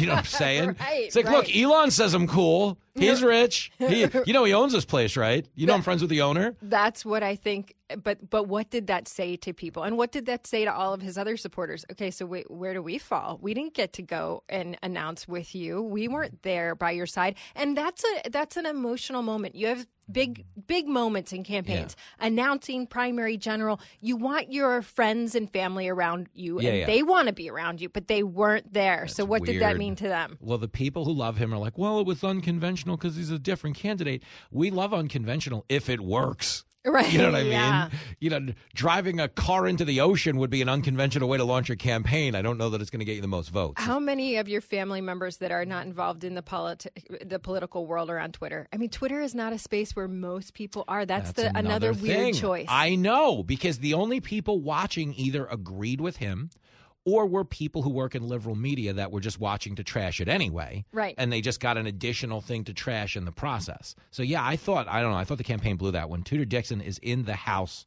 Much to my chagrin, uh, I kid. Got right by security. Someone's Yeah, get- you talk about people getting fired. Okay, heads will roll when this interview is over. I am not happy, but I'm coming to your hood July the eighth. Okay, I will be at the Holland Civic Center. Kennedy and I. That will be just so you know. I'm just doing the math in my head. One, two, three, four, five. The sixth stop on the Laughs and Liberty tour. It has been raucous. people want to get out and laugh right now. And I say this like to comics and stuff, where we're finally winning, and we hadn't been for a while, is people have kind of like defunded the joke police. No one likes the people who get mad at jokes. If you don't laugh at a joke, that's fine. I've heard plenty of jokes I didn't laugh at. You know what I mean? Right. Some of the off color things you were saying off the air. I'm, I'm kidding. I'm kidding. I'm kidding. But the point is, I don't care if you like or don't like a joke. But the people who feel entitled to stop the evening for the other 300 people, nobody likes that person. Right, right. No, that is exactly. So we we lost comedy for a little bit of time, but it was actually some folks from the left that I felt like fought for comedy, and Mm-hmm. and we are desperate to laugh. We're so mad all the time. Yep. I, I keep saying that when you look at TV. The uh, what what some people call infotainment has become less tainment and more just anger, and Yeah, yeah. we want to laugh. It's a lot of agitated activism. That's a lot of what late night comedy is too. Like if you're watching like Colbert, Yes, it's kind of like group therapy. It's like Right. group therapy for self-hating white people who live here in New York. That's what it is. They're like, we know better than the rest of the country, and I don't doubt that they think they know better than the people who elected Gretchen Whitmer. I mean, come on. Do you ever look at your state and feel like you should just launch a local late night comedy show? all the time. All this is why I'm glad you're coming to my state because I'm like, Wait, well, did- there is comedy left. It, it exists still. yes. Did, did you just anoint me your co-host? Because I kind of saw myself with top billing on this project. We're having our first disagreement. We're like Oasis. You know those two brothers? They just beat each other up. You said you're going to produce my reality show. You you are going to be the second tier co-host to my comedy program. Come Uh, on. my agents are the worst. I gotta, get, I gotta get 'em on. I gotta. I call, but they don't recognize my number on the caller ID. That's, no, that's they, they do recognize. That's why they're not answering. Come on, Tudor Dixon. A lot of cheap shots flying around the studio today as we talk to Tudor Dixon. I mean, come on, girlfriend. Now there's all kind of. So let me weigh in on this though. DeSantis gets out of the gate. He's going to have a pretty aggressive campaign schedule. I think the goal for him is not to contrast himself with Trump so much as he's trying to contrast himself probably with Biden because he sees himself as running against Biden in the general election. But knowing what you know about politics, do you believe it's settled law in the Democratic Party that Biden is the nominee, or do you th- still think there's a couple of high level Democrats kind of hanging around the goal just in case? Like, you think Gavin Newsom has put 2024 to bed? Do you think Hillary Clinton has put 2024 to bed? Look, there's always going to be hyenas waiting to see if he dies off. You know, I mean, to be quite frank, Mm-hmm. Yeah, politically dies. Oh, yeah, yeah, for sure. Oh, that's not what I meant. No, I um, but yeah, That's what I meant, yeah. I'm. I, I think there are people that I mean, there's questions about whether or not he's going to be capable of doing this, but he has been anointed. That is how they do it. He, Mm-hmm. Yeah. So they are not going to push that. They're going to wait and see. They're not going to push that. Okay. There's nobody out there that's going to try to challenge him. Oh, okay. But- Outside of- But if he starts telling people he's Batman, do they let somebody else get a crack at it, or do they just hand it to no, they don't. Ha- they can hide him. That's their game. Mm-hmm. he will only say that to. I mean, look at Dianne Feinstein. She's out there saying she's Batman, and nobody's. literally saying she's Batman. Yeah, no one's stopping And they're that. only upset because she's using a pronoun. They're not. Mad, they're not mad that she's not Batman. Like, it's- You're Batman. It's bad person. This is very insensitive. She's gonna get canceled not because of thinking she's Batman. What a dumb time to be alive. Yes. Uh, when you were a little girl shopping at Target, did you hope to find a Tucket bathing suit? you know, I was like, when little girls see this bathing suit, do they mistake it for a pocket and think, what a strange po- place to have a pocket? I mean, what do you do with this? Oh, you're you know you're smuggling from the cops. I guess maybe that's the answer. There are uses, I think, that you could you could use it in different ways. I mean, I think that we're saying it's discriminatory to say you can only have a man's junk in there. What else can we put in the tucket pocket Well, of the Target bathing suit? We take it out. back. we take it back. we both do Hannity a lot, and you know I like to tell jokes that make Sean blush because he's a great sport, but he is very mindful because he's like he's actually like if you know him off the air like an actual good human, and I'm not. Like I don't pre- I don't pretend to be. I'm just a guy. I feel like I just fell into the not good human pocket. no, you're you. great. You're wonderful. You don't worry about nothing. You you identify as a bad human, but at your core, biology has made you a good human. So the conservatives will shout you down. You are what you are. Okay. But Hannity was talking about that story last night, and I said to poor Sean, I'm like, you know, I never thought I'd see the day where women bathing suits were sold in the nuts aisle. And to Sean, you know, to the crowd, it's like a hey oh, but to poor Sean, he's like, "Ah, is this okay? What is even going on? He threw a rosary bead over me. We had like three extra prayers. It was it was funny. But Tudor Dixon is here. One other thing I wanted to weigh in because this has been the ongoing controversy at Fox. We've been covering a lot of stories where corporations, or at least their marketing firms, seem to be targeting things uh, that the consumer doesn't care about. I know we've all talked about Bud Light to the point of exhaustion, but even Miller Lite who tried to preemptively, well, not even preemptively, they preceded Bud Light with their marketing, which they were trashing the idea that women were being put in bikinis to market beer. But I don't think that was in lockstep with what the consumer prioritized, nor do I think, I just will get your take on this, that I think they should be demeaning the act as it's like somehow cheap to be a woman who's so good looking you can sell products. Right. I, I don't think that's demeaning or degrading in any way. I think you've been gifted something, you know? Do you disagree? I don't know where you weigh No, in. I completely agree. I think that there, we've always had different people in advertising, and for Uh-huh. the party of diversity to Yeah. come out and say, "Well, but not hot women, like Yeah, hot weird. chicks and bikinis are out." Let me ask you this: Was this started because it's a war on hot chicks? That's what it is. That is what it is. It's a war on hot chicks. So was it started by non-hot chicks to be like, well, what if we just kick the hot chicks out? I, you know, I haven't seen people in the movement that is trying to kick people out that I want to see in a bikini. So that could be it. I Uh-huh. The mean, war on hot chicks. We had the war on Christmas. Now we have a war. It's not right, Tudor Dixon. And here's the point: it's like the guy's drinking beer. Who cares if it's what they like? No, the, the reason that sells Mm-hmm. is because the guy drinking beer wants desperately to think those hot chicks are showing up at his party. That's true, though. But think about it. That's marketing, And- and- folks. marketing 101. It's true because like every one of these beer commercials has the fantasy of like you know the guy's got nothing going on, but then he starts drinking Keystone Light and it's raining supermodels. Yes. that's like the joke, the beer commercial. Right, exactly. When you bite a Starburst and like waves of surf come in and there's like a marching band. You don't want a commercial where you bite a Starburst and they foreclose on your house. Like, Right. Nobody hangs out with you now. that is so so this is this is the I think this is the beauty of what these companies are doing because this is showing what America is. It doesn't always have to be political Mhm. because we are a capitalist society and so that's how this works. When Yes. you do something that the people hate, they go, "Yeah, I'm done." And Thank you. That's also marketing 101. Don't I think do it's that. I think it's healthy. I think I, I hope seriously. I don't want to see like twelve companies get wiped out. But if two or three have to take a bath so the rest of the boardrooms get the message, because what happened is when it comes to marketing, I think they prioritize like these DEI scores, like these corporate, you know, social credit systems, and they're trying not to prioritize the customer so much as the ideology that'll get them a higher ranking.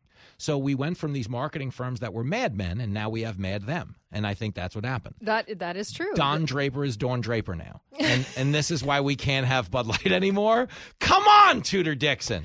But when you are under threat of being debanked and all these other things, you are looking for how can I score points there? Yep. And that's the wrong place to score points Yep. when you're selling to kids. And Yes. parents are more powerful than the whole group, or we should be more powerful than those that say you can be debanked. And that's where I think politicians can play. Yep. In the hey, you can't debank people, but the people play in you you made a boo boo on the marketing side. Thank you. End the war on hot chicks. Tudor Dixon has spoken. That's right. Give peace a chance. Bring bikinis back. Thank you. girls. And deadbolt this door starting today. We can't have one of these guests again, Mikey. Great No stuff, Tudor Dixon. in. We'll see you in Michigan. Thank you. The show that solves problems the old fashioned way. You and me are gonna fight when that bell rings at three o'clock. This is Fox Across America with Jimmy Failla.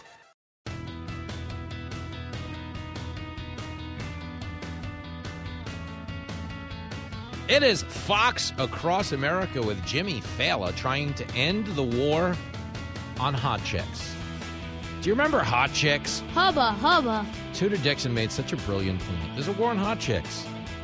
When you see Miller Lite bashing the idea of hot chicks wearing bikinis in beer commercials, I mean, That's stupid. Use your common sense. folks, I'm just telling you, if you are good looking enough that people will market products based on your appearance, that is not something to be ashamed of. That is not something to be belittled. That is not something to be demeaned or degraded.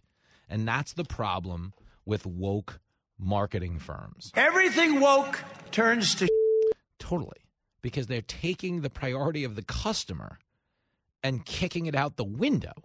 Okay? If you drink beer, you just worked an eight hour shift, and now the beer company's like, hey, we got a bunch of hot chicks in bikinis. You're. But if they come through and they're like, you know, here's a couple of pigs that want to lecture about climate change. Uh, get her out. Get her out of here. Live from everywhere USA, it's Fox Across America with Jimmy Failla.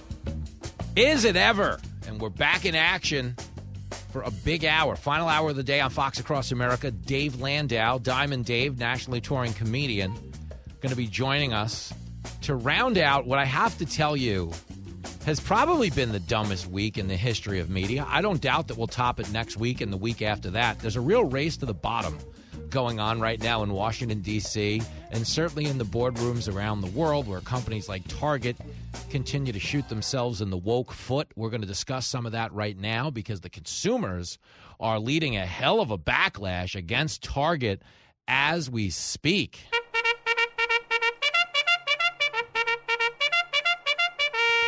Eight eight eight seven eight eight nine nine one zero if you want to weigh in. But yes, they are very much charging uh, when it comes to some of this woke ideology that, oh, man, this is crazy because the left tries to make a move here that we're going to discuss in this hour.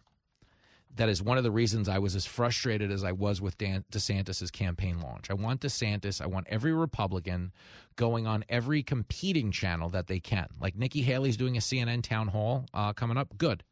Tim Scott, go do one. DeSantis, go do one. Bring your message to the other side of the aisle and fight the idea battle because the Republicans win the idea battle. And I'm not saying that because I live and die to win elections on behalf of the Republicans. I'm saying that because if we can bring politics back to a place of substance instead of name calling, we could, in fact, turn this country around. When you're right, you're right, and you're right. Right. Well, right now, okay, what politics has become is an exercise in seeing who can scream the loudest. Hey, those guys are racist. Come on, you with me? The racist. Come on, all right. And then you peel off enough support from people who don't follow politics at all, but go, she, I heard those guys are racist. I don't want to vote for them. So I guess I'll go with these guys. And that's kind of how the Democrats got back into power. They rode the George Floyd video, something we all agreed upon was an egregious use of force by the cops, and they repackaged it as everyone in America knelt on George Floyd's neck. We're systemically racist. We got to get rid of that guy. This government's been racist for 244 years. We got to get that guy out who's been in it for three years. And we've got to replace him with a guy who's been in the government for 50 years. That's what we got to do. It made no sense, but they got away with it. Okay, because the Democrats are very good at their messaging. Okay, is their messaging that they're giving to the public honest? The answer would be no. Not even a little bit. Not even kind of. Okay, but it's successful. Okay, they characterized Ron DeSantis' parental rights and education law as the don't say gay bill. It's don't say gay. He banned gay people, is what he did. You're not telling me the truth. Not even a little. Didn't ban gay people. The don't say gay bill is titled the Parental Rights and Education Act, is what it is. And it exists to ban public institutions from teaching kids between the ages of kindergarten and third grade sexual curriculum, sexual identity, gender, uh, sexual gender identity. Teach these kids to read and write. Don't teach them about gender conflict. Don't teach them about having sex. They're five. They don't need to be doing that. DeSantis has the overwhelming support of parents for passing that bill. But the media, the Democratic Party, keep carrying on as if he banned gay people. Democrats are so full of crap. Totally. So, what you want to do is you want to go into their spaces and articulate your viewpoints. That's why I didn't like him launching on Twitter because the only people watching were people who support him, overwhelmingly so, or journalists who hate him. And were delighted to see the glitch take the bottom out of his presidential launch because it was a bad, it was a disastrous launch. It wasn't good. He did great on Trey Gowdy last night. Uh, he'll do good in any forum because he's a very good messenger for himself. He does a very good job at articulating his views and pushing back against criticisms. But as it pertains to campaign rollouts, the people in charge of his campaign they let the guy down. Okay, and he'll smile for the cameras and he'll do a good job and he'll get up off the map. But believe me, he is pissed, pissed about how that went last night. I'm as mad as hell, and I'm not going to take this anymore. But the one thing where he has found a lot of traction is in flying into the storm, is in fighting the woke culture war, the one Target now finds itself embroiled in. Okay, and as they're embroiled in this war, and Target is now pulling certain certain items uh, out of the front of the store and dragging them to the back of the store and everything in between. Okay, they are once again doing this with disingenuous messaging. And what I mean by that is the headlines right now say Target is pulling some of its pride paraphernalia because of a conservative pushback against pride. Okay, conservatives aren't mad about pride. We don't care. That's not the issue. That's a disingenuous characterization of our of our position yet again. Um, what they're bashing, just so you understand, is Target aligning itself with products that sexualize children. Target aligning itself with products that cater to children who are having gender conflict forced upon them by adults. I promise you guys, two year olds don't need swimsuits for the opposite gender unless they've got activist parents that have beat it into. Are you in the right body? Are you sure you're in the right body? Mommy, can I have a drink of water? I don't know. What body do you feel like you're in? Hey, I just want to watch cartoons. Do you want to watch the cartoons as a boy or do you want to watch them as a girl? Again, if your kid is trans at the age of two, you made them trans. He knows what he's talking about. Okay, so what Republicans are against is not trans people and it's not pride. Okay, we are very much against the sexualization of children.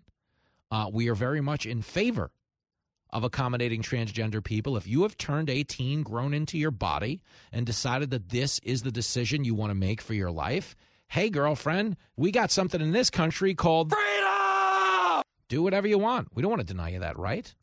Okay, we shouldn't have to pretend you're a biological woman. Like, I don't have to play along and pretend you can have a baby because you can't.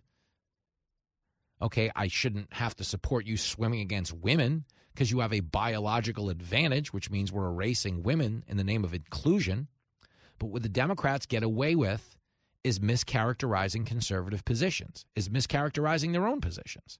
The Democrats would tell you, well, you're denying transgender people their rights if you don't let a guy swim against a girl. no, he has a right to compete. We're not denying him his right to compete. He just competes against the fellow men with his biology. You are correct, sir. We're not denying them their rights. No one's being denied the right to vote. No one's being denied the right to work. No one's being denied the right to eat or be heard or do anything. No one's denying anybody rights. There is not a single solitary person in this country being denied their rights. Okay, and certainly not the right to vote. After all those claims about voter suppression in Georgia, they had the highest turnout in the midterms in the history of their state. That's not voter suppression, but that's how the Democrats frame things. So what they're doing right now in this ta- Target boycott, so like, oh, the Republicans are boycotting Target over pride. Oh, the Republicans are made at the LA Dodgers over pride. No, the LA Dodgers put a transgender nun group that's bashing the Catholic Church and performing sex acts on traditionally religious scenes. And they're doing so in the name of kitschy drag entertainment. But the point is, the Dodgers rightfully decided to disassociate them from a pride event, only to cave under pressure and put them back in. But at the end of the day, they are expressing open bigotry towards the Catholic Church, which is, of course, the only church you can openly condemn in this country. Whenever people tell you they're, oh, people are being denied rights, people are being, tra- yeah, you know who is? White people. White people, religious people. Okay, if you're religious and you're black, you don't matter. If you're a conservative, pro life black person, they don't hear a word out of you. Shut up. You're a pro life black woman, get out of here. Don't you realize Planned Parenthood was started by Mar- Margaret Sanger because they wanted eugenics to serve as population control in the black community? Hey, girl, that's just reality. So you understand, we're not living in an America where we're having an honest conversation. So every Republican that can't, Trump led the way. Trump was a genius for going on CNN. Just a great move by Trump. It's the best thing about him is he he's willing to take on all comers, and Republicans would be right to follow his lead. That's why I didn't like DeSantis launching on Twitter the way he did. But DeSantis has a packed schedule starting June the 1st. He is going to be campaigning in every corner of the universe. So he'll have plenty of opportunities to get his name out, plenty of opportunities to get his message out, and plenty of opportunities to hopefully fight that idea battle with the left. But the idea that you can win the general election by only appealing to conservatives is stupid. It's why most talk radio shows that are devoutly conservative don't help Republicans win elections. It's because you can't convert people to the cause if you spend three hours a day yelling.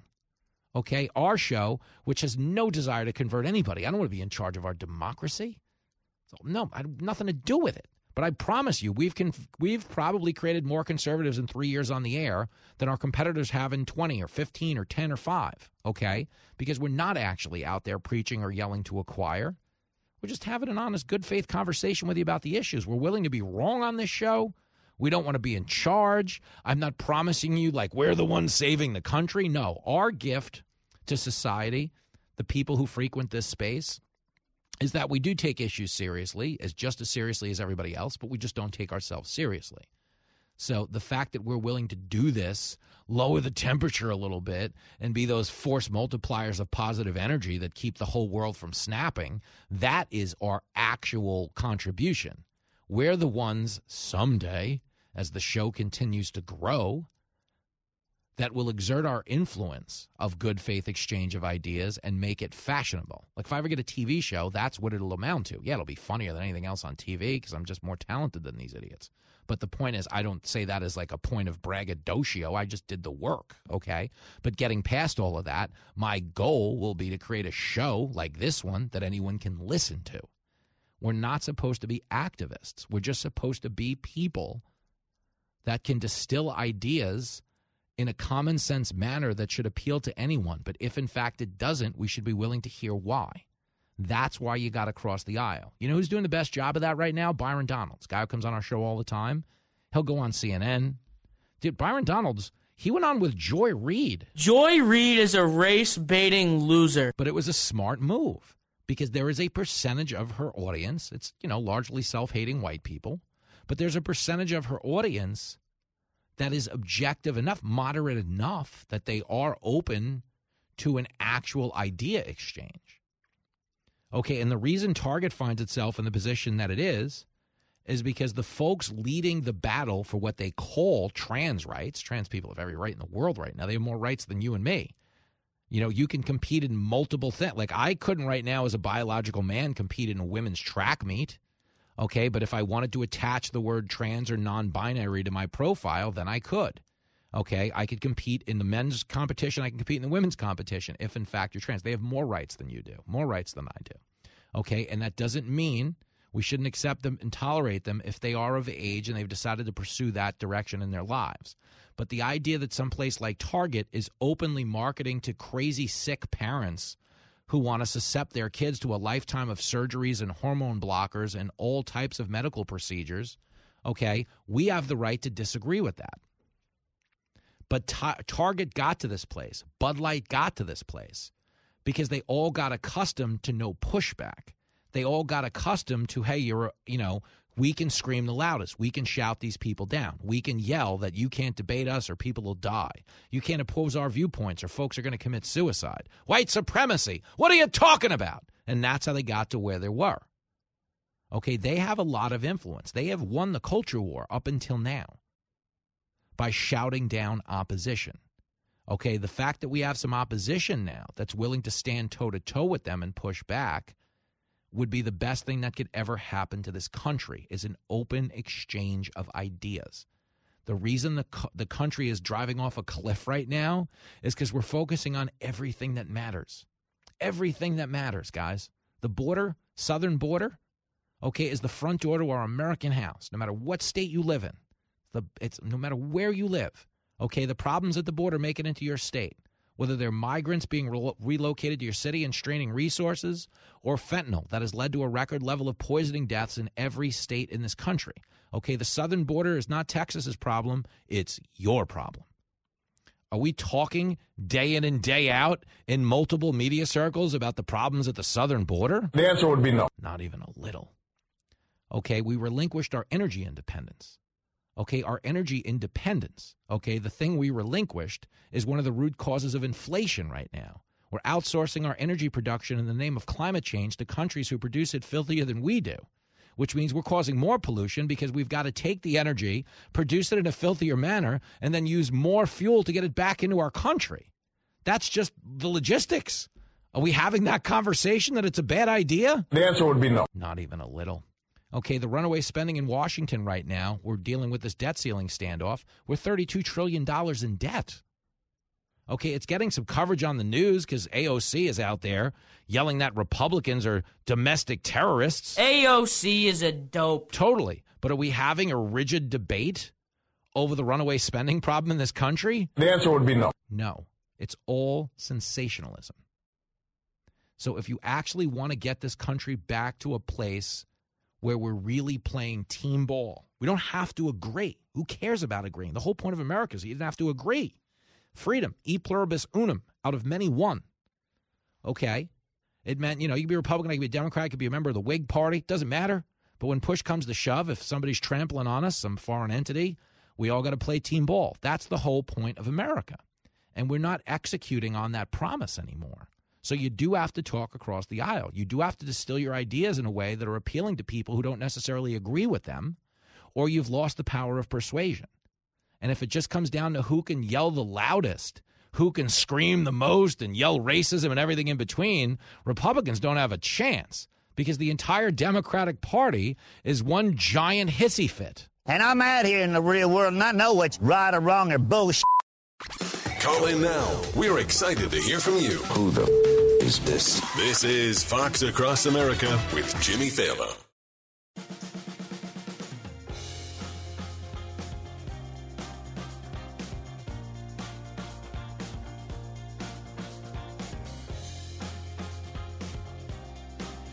It is Fox Across America with Jimmy Failla. We're going to be rapping with Diamond Dave Landau in a minute.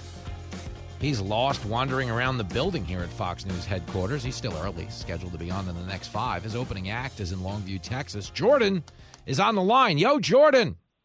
Hey, what's shaking, Jimmy? Hey, girl. Uh, you know, it's all it's all shaking. Unfortunately, it's shaking in the front of a women's swimsuit. Yeah, actually, it is, man. I, I'm a little disturbed, man. I uh, got a nine-year-old daughter, and uh, me and her mom have been separated for a while. You know, her mom is the poster child for parental alienation. Oh, but uh, I only get to see her during school functions. I make sure that I'm at every single one. And uh, I came to see her for her field day the other day, and her hair was completely cut off, looking just like a little boy. Oh. It was uh, rather disturbing. I, I just I don't know what the deal is. Why they're pushing this on kids, and to have it happen to my own kid with me having such strong opinions about the matter. Well, I, is uh, is a- that is your daughter is your daughter being made to transition? Like, what are you saying though? Just so I understand. I can't get any straight answers out of her. Uh, but her mom has always been very, very liberal, and uh, I, I just feel like she's the kind of person that wants to have a trans kid for clout. Oh no. You know, it's um, yeah. She she Listen. always was as far left leaning as she could, and that was kind of what our downfall was. I'm a libertarian, Uh-huh. and uh, I just I can't get on board with a lot of the craziness of the left. Yeah. And uh, I feel like it's being pushed on my daughter to just kind of attack me, honestly. But uh, it, it's it's being pushed on her nonetheless. Well, listen, this is what we got to do because we're 10 seconds out. I got to try to book like a couples therapy session on the show. Do you think your wife will call in? Oh, absolutely not. Ah, hell, Jordan, I thought we were on to something. Well, let's do this again soon. Have a great weekend, brother. Diamond Dave joins us next.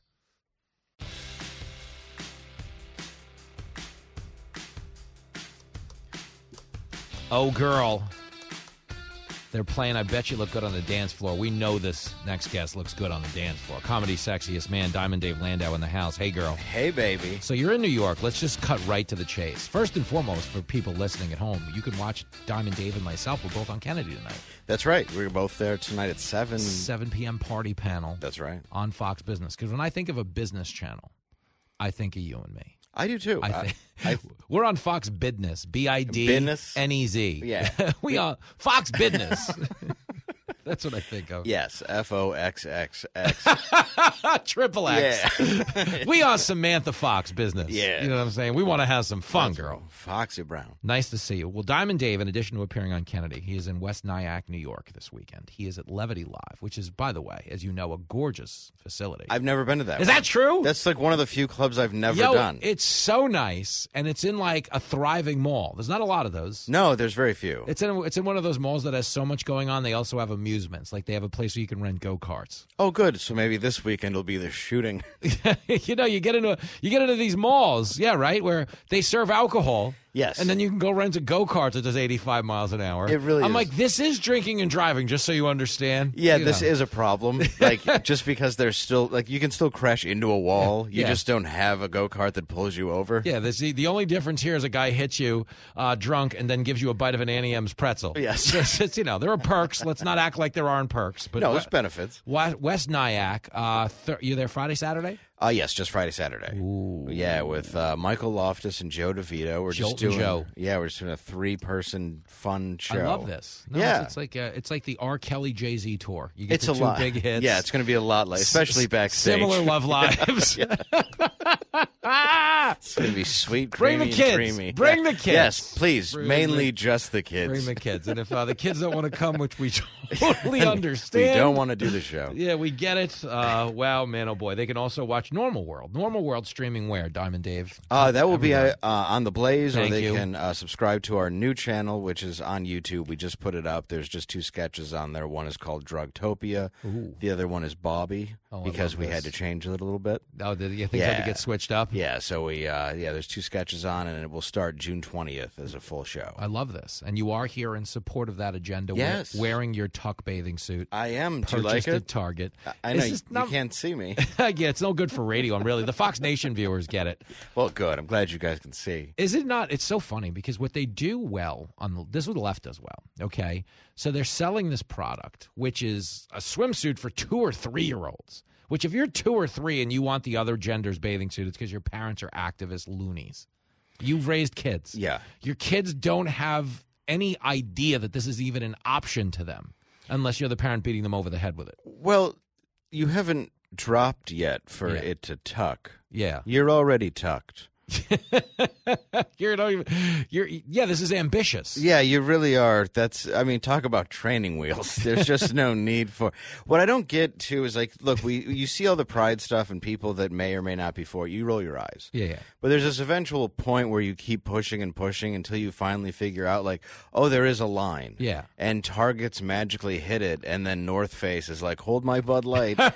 and the whole thing is just it's too much now because what's I understand that sex sells. Mm-hmm. But what Yeah. in this case is selling and why why for kids? That's what I don't understand. Like it's not remotely okay. No, but what they push back on is they say like, "Oh, conservatives are bashing pride." I'm like, "No, no, it's not pride. Pride is you're gay and you're proud of being gay. Fine. Nobody has an issue with that." Okay? I mean kinda. Not not gay pride, but just pride in general for Yeah, and I don't adult. have any. Yeah, I- have no pride. We're comics. We went into showbiz. Yeah, I don't really understand pride. I feel I feel you're faking it. so I mean, if you want to talk about the word, We can get into it. yeah, try, Okay. I'm not I'm not going to hell for the the sin of pride. No, ma'am. we lost a lot of good men out there in comedy. You I know, know. it's that we we did have pride. There was a moment where we went going into showbiz. Then we got paid in drink tickets and stayed Yeah. in, you know, local comedy condos where the you see the dimples on the door from where the state police rammed it down the night before to get the teenage runaway. Yeah, once you, yeah, yeah, once the host of the show gets paid in a fifty percent off meal ticket, you're like, "Is my job matter?" You're like, "Oh no, no, no, no, no, no. We're we are as comics. I try to tell people this. We are liquor pimps. Yes. Our job is to distract you while an establishment sells you alcohol. Yeah. If we happen to be funny, that's a bonus. Right. They as long as they get the check drop right to the amount of time you're doing, so they're still selling drinks, they're happy. it's so funny because I had been on a good run of theaters, and I'm very thankful and grateful for that. And the most recent club I did, I think, was Bananas in uh, like East Rutherford. Great, Yeah. sold out shows, really exceptional crowds. But having done theaters, I totally forgot there was a check spot. You know what I mean? oh yeah, the the moment where no one cares about you. Yeah, yeah, yeah, yeah, yeah. And I enjoyed it because it took me back. You know what I mean? But you're right. Yeah. You're you're murdering for 40 minutes, Yep. and all of a sudden you're just a homeless man ranting on the subway. Well, and the- because you're screaming things no one's even looking at. They're just avoiding you, hoping you'll go away. Well, the best part is the check drop. You you write an act so you know it heightens throughout, Yes. and then has the big finish. Yeah. You know, unlike my sex waka waka. Hey, girl. Uh, but no, but, I, but you do so like you're at like one of the most important parts of your act when the check is dropped. so when people aren't responding to it, it really hurts your soul more than they even realize. Imagine this. I want to think about this, you guys. You've all watched Star Wars, okay? Yeah, it's the perfect. Empire Strikes Back, okay?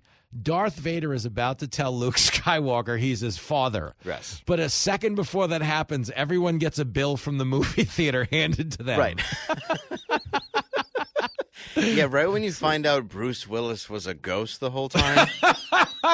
Some people leave the theater not knowing he was a ghost. right. Because a guy knocked over their popcorn as they were handing them a bill, and then they fought over it. I didn't have the Twizzlers. Do I owe money for the Right. Twizzlers? Yeah, for some reason there was a drunk bridal party yelling through the whole movie, and the theater just allowed it. Just, just as just as uh, Darth Vader was about to tell Luke he was his father, you got a, a penis straw spitballed Yes. you and hit you in the side of the head from the bachelorette party, and you have no one's attention. Yeah, but De- it's great. Deal with that, Hollywood. Yeah, and George Lucas is just glad you kind of sort of saw it. Dave Landau's in the house. The point we're making is pride is not a thing we possess. No, none. As live performers, you Yeah. can't have any if you want to make it. no, you can't. If you believe in yourself, that's not a part of comedy. You know what they call a comedian with pride? Unemployed. yes, they do. yeah, you know, because most of these gigs start out. People need to know this about the road. This is important. Okay, when you first get hired to work on the road, it's not because you have an act; it's because you have a car. Correct. Like you're actually introduced to people as like, "This is Jimmy. He's a great guy. He's very dependable. He has a car." Yeah. because they know you can get to the gig. the gig's always an hour outside the city, but until you get on the road, you realize the city's Quebec. Yes. yeah. They say the city. They don't say what city. Like Jimmy, uh, it's, it's Roger Paul. I got a gig for you. It's an hour outside the city. Yeah. Seven hours into the trip. Right. I'm like, yeah. Don't worry about it. It's going to be great. You're going to make a hundred dollars. uh, there's kind of a hotel. You get to stay at the owner's house. Yeah, yeah. uh, he has uh, three pit bulls and uh, for some reason two wives. Don't make eye contact with the one pit bull. Yeah, he- it will hurt you. Enjoy. There's roaches. Showbiz. Oh, There's it's no just- business like show business. It's but- nice because you get this. Yeah, when you hit that theater mark, which I did, and then I'm doing more clubs now, so that's where I'm at. Oh, uh, but once uh, once the new show takes off, Yep. Huh? Here we go, baby, baby. I'm telling you. Let's hope, but I don't have any belief in myself. Uh, but yeah, it's uh, it is fun to watch an entire room. But yeah, when you do sell out a club, you still have that feeling of like this this raucous like love of, of comedy that can only be done in a club. Mm-hmm. Yep. But yeah, you're right. Right up until that check drop, and then then when you watch people do merch sales, and you're like, no eye contact. Like at least at the theater, they know who you are. Yeah, yeah, There's yeah. nothing worse than being like a feature act on the road.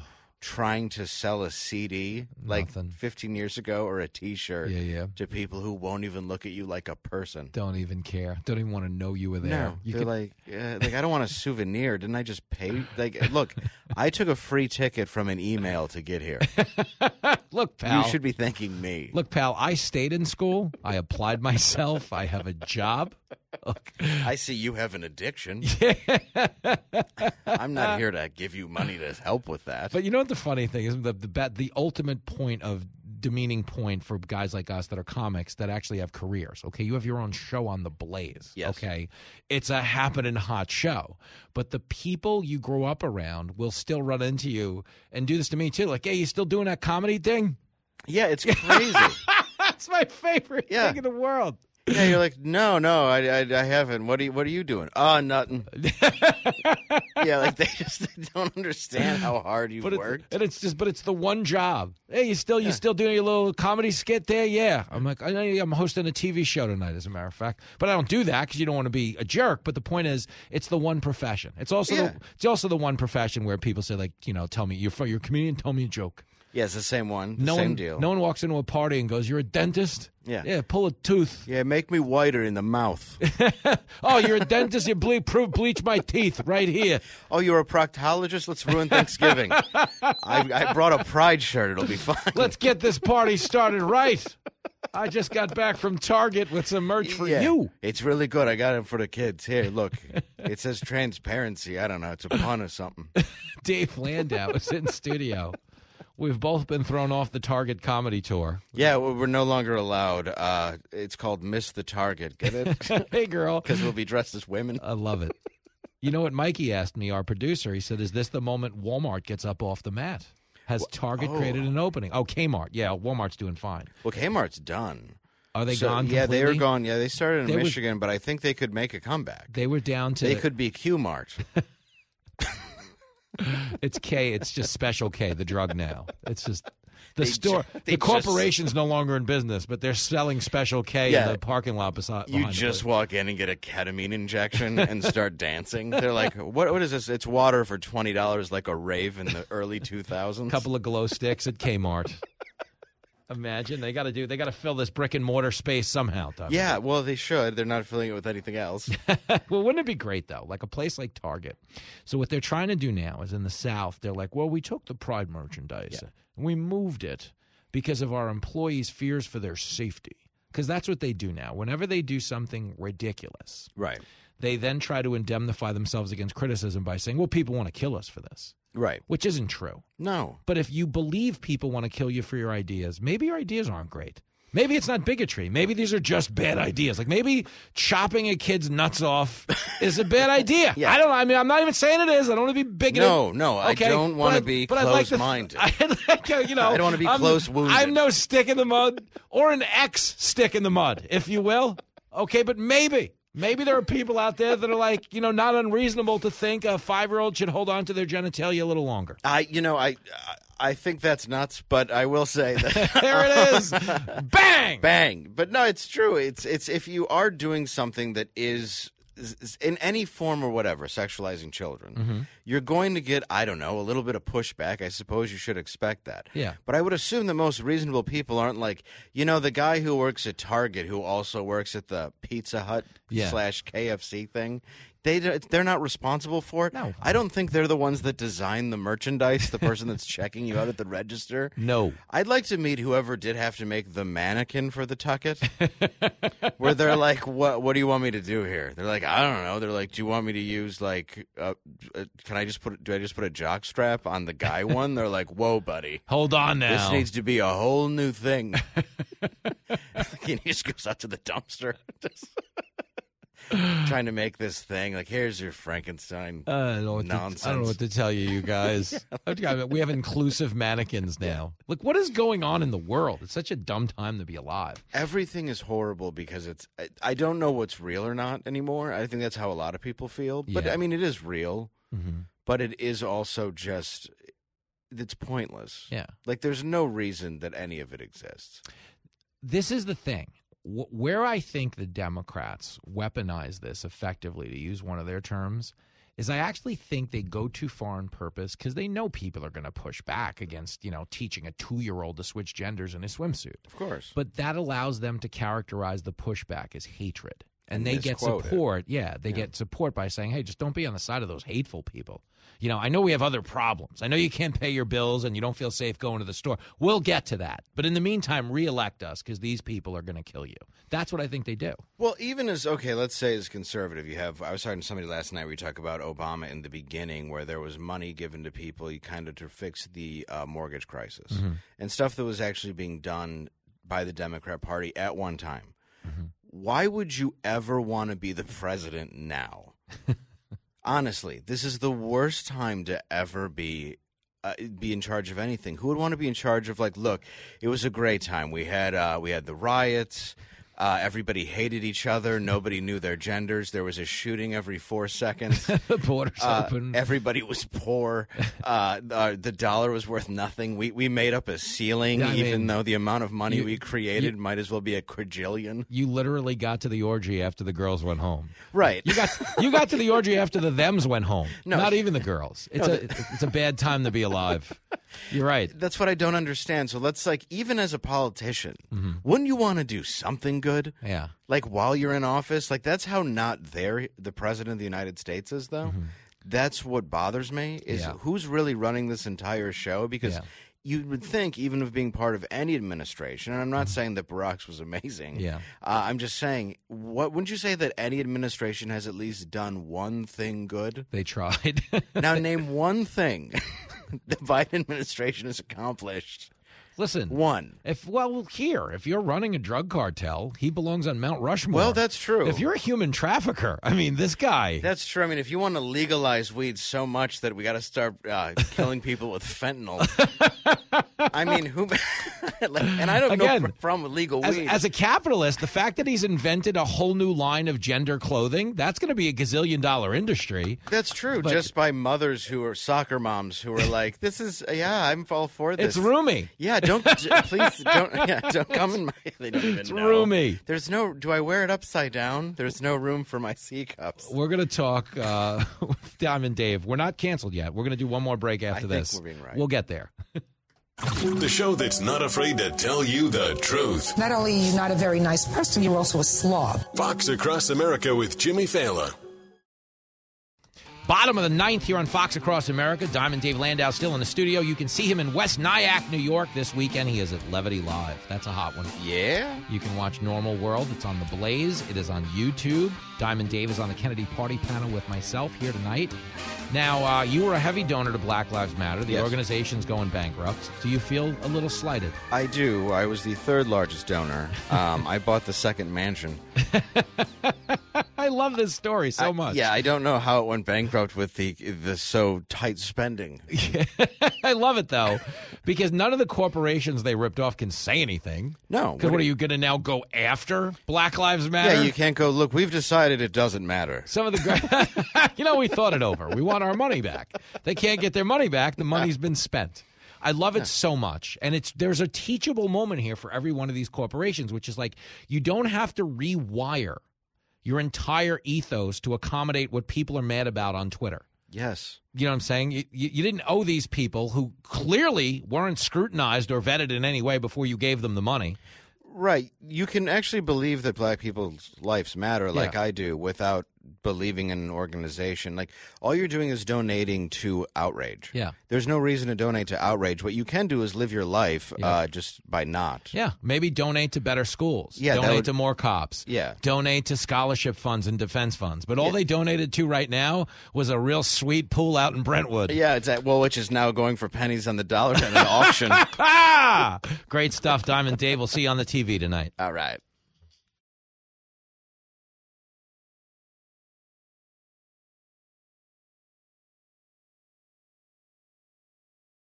From the Fox News Podcasts Network. I'm Janice Dean, Fox News senior meteorologist. Be sure to subscribe to the Janice Dean podcast at foxnewspodcast.com or wherever you listen to your podcasts. And don't forget to spread the sunshine. Listen to the show ad free on Fox News Podcast Plus, on Apple Podcast, Amazon Music with your Prime membership, or subscribe wherever you get your podcasts.